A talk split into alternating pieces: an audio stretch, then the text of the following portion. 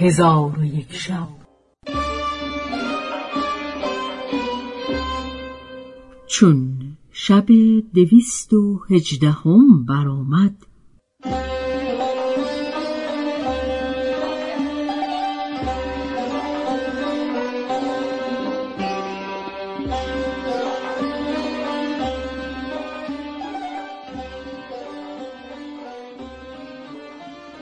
گفت ای ملک جوانبخت. حیات النفوس مکتوب به خادم داده فرمود که به ملک امجدش برساند. خادم روان شد ولی نمی‌دانست که در غیب از بحر او چه آماده گشته. چون خادم نزد ملک بیامد در پیش او زمین بوسه داد و دستارچه به دور رسانید و تبلیغ رسالت کرد. ملک امجد دستارچه از خادم گرفته بگوشود و مکتوب به در آورده بخواند. چون مضمون بفهمید دانست که زن پدرش به خیانت اندر است و به ناموس پدرش قمر و زمان خیانت کرده است. پس خشمگین شد و کردار زنان را نپسندید و گفت نفرین خدا به زنان خیانتکار باد که در دین و خرد ناقص هستند. پس از آن تیغ برکشید و با خادم گفت ای سیاهک پلید این مکتوب خیانت آمیز چیست که از زن خاجه خود آورده ای؟ به خدا سوگند ای سیاه رو و قبیه منظر در هیئت تو سودی نمی بینم پس شمشیر به دو زد و سرش را از تن جدا کرد و آنگاه دستار چرا با آنچه در او بود بپیچید و در جیب بنهاد و به نزد مادر خود بیامد و ماجرا بر او بیان کرد و او را دشنام داده گفت شما زنان هر یک از دیگری پلیدتر هستید. به خدا سوگند اگر نمی ترسیدم که در حق پدرم قمر و زمان و برادرم ملک اسعد سوء ادب شود هر آینه نزد آن پلیدک روسپی رفته سر او را چون سر خادمش از تن جدا می کردم. پس از آن ملک امجد در غایت خشم از نزد مادر خود ملکه به دور به در و اما ملکه حیات و نفوس از کردار ملک امجد نسبت به خادم آگاه شد. بر او دشنام داد و از برای او حیلت و نیرنگ به دل گرفت و به سبب کشته شدن خادم ملول و خشمگین بود و ملک امجد آن شب را به خشم و قهر به روز آورد و از خواب و خور بینصیب بود.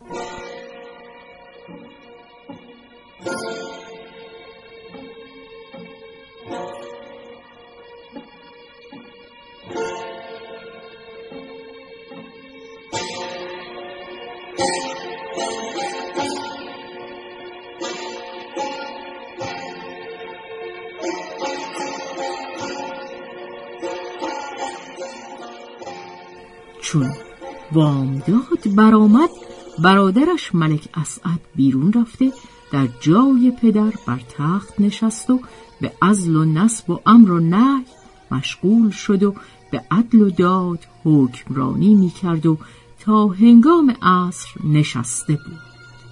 ملک بدور مادر ملک امجد پیرزنی را که از افسونگران و نیرنگ بازان روزگار بود حاضر آورد و آنچه که در دل داشت به او باز نمود و ورقه برداشت که به ملک اسعد مراسله نویسد و از کسرت محبت و قایت شوق که بدو داشت شکایت کند.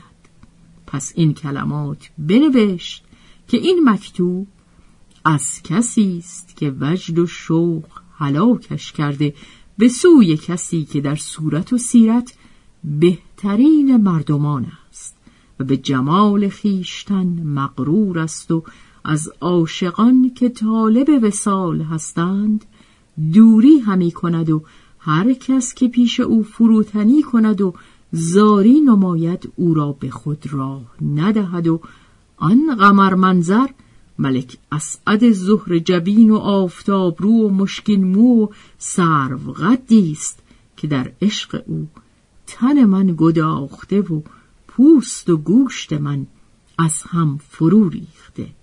بدان که شکیبایی من کمتر شده و در کار خیشتن به حیرت اندرم و پیوسته به حزن و اندوه به سر می‌برم و خواب و خور بر من حرام گشته و صبر و آرام از من کناره گرفته و بیماری و نزاری مرا غلبه کرده روان خود بر تو فدا همی کنم و از خدا همی خواهم که تو را نگه دارد و از بدیها پناه دهد.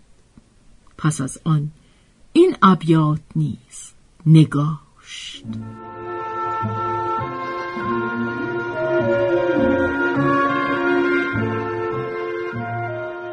وقت آینه ندارم که در او مینگری خاک بازار نیرزم که بدو میگذری.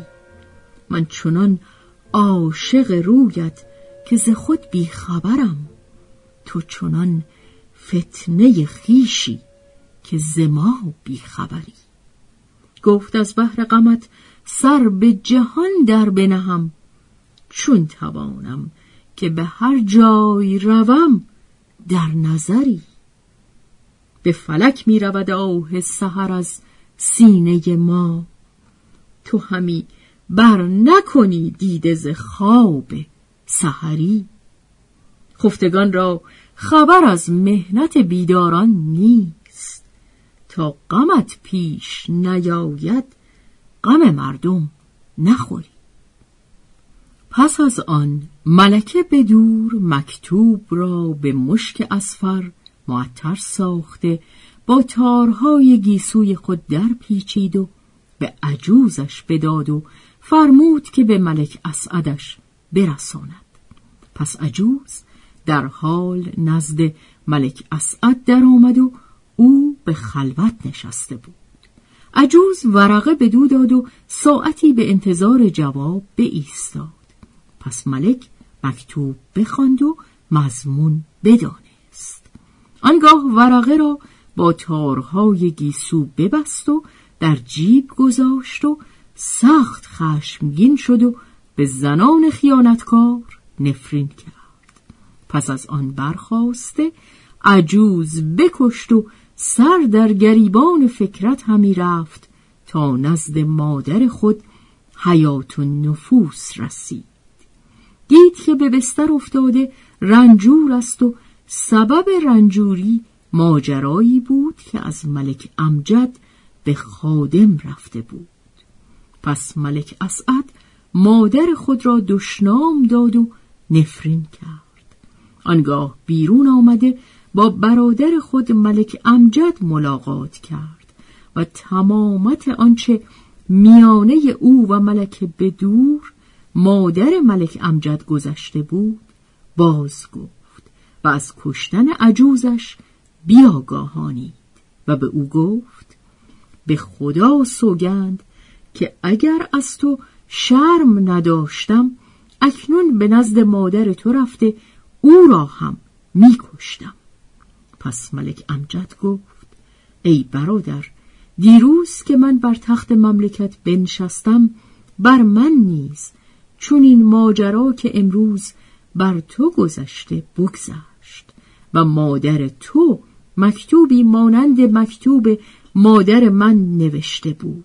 ای برادر به خدا سوگند اگر شرم از تو نداشتم آنچه که به خادم کرده بودم به او نیز بدانسان می کردم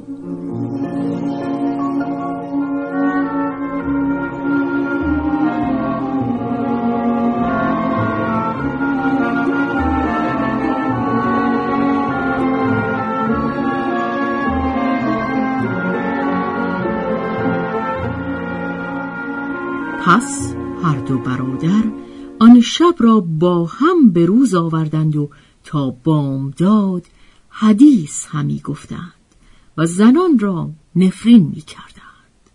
پس از آن با یکدیگر به پوشیده داشتن راز یک دله شدند که مبادا پدر ایشان قمر و زمان با خبر شود و آن هر دو را بکشد و آن شب را به ملامت بودند چون بامداد شد ملک قمر و زمان از نخجیرگاه بازگشت و عمرا و ارباب دولت که همراه بودند به خانه های خود برفتند و ملک به قصر درآمد.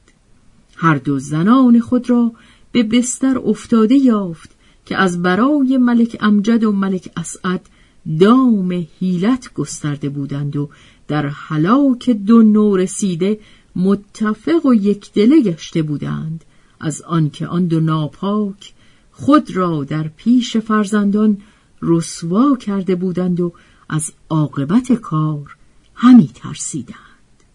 چون ملک ایشان را در آن حالت بدید به ایشان گفت که شما را چه روی داده پس ایشان برخواستند و دست و پای ملک را بوسه دادند و قضیه را به عکس بیان کردند و به او گفتند ای ملک این دو فرزند تو که نعمت تو را همی خورند به ناموس تو خیانت کرده اند و به چشم بد به زنان تو نگریسته اند و از برای تو ننگ و بدنامی یادگار گذاشتند چون قمر و زمان از زنان خود بشنید جهان در چشمش تار شد و سخت خشمگین گشت و از غایت خشم عقلش برفت و با زنان خود گفت قصه با من بیان کنید. پس ملک بدور گفت ای ملک بدان که پسر تو ملک اسعد دیرگاهی است که با من مکاتبت و مراسلت داشت و مرا به خود دعوت می کرد ولی من او را نهی می کردم و او سخن من نمیپذیرو چون تو به نخجیر برفتی ملک اسعد سرمست بود و بر من هجوم آورد و شمشیر در دست داشت. پس خادم من بکشت و من ترسیدم که مرا نیز بکشد. ممانعت نکردم و او حاجت از من به زور روا کرد. هرگاه تو داد من از او نستانی من خیشتن هلاک کنم که پس از این همه رسوایی زندگی مرا نشاید و حیات و نفوس نیز بدانسان که ملکه به دور گفته بود گفت. چون قصه به دینجا رسید بامداد شد و شهرزاد لب از داستان فرو بست.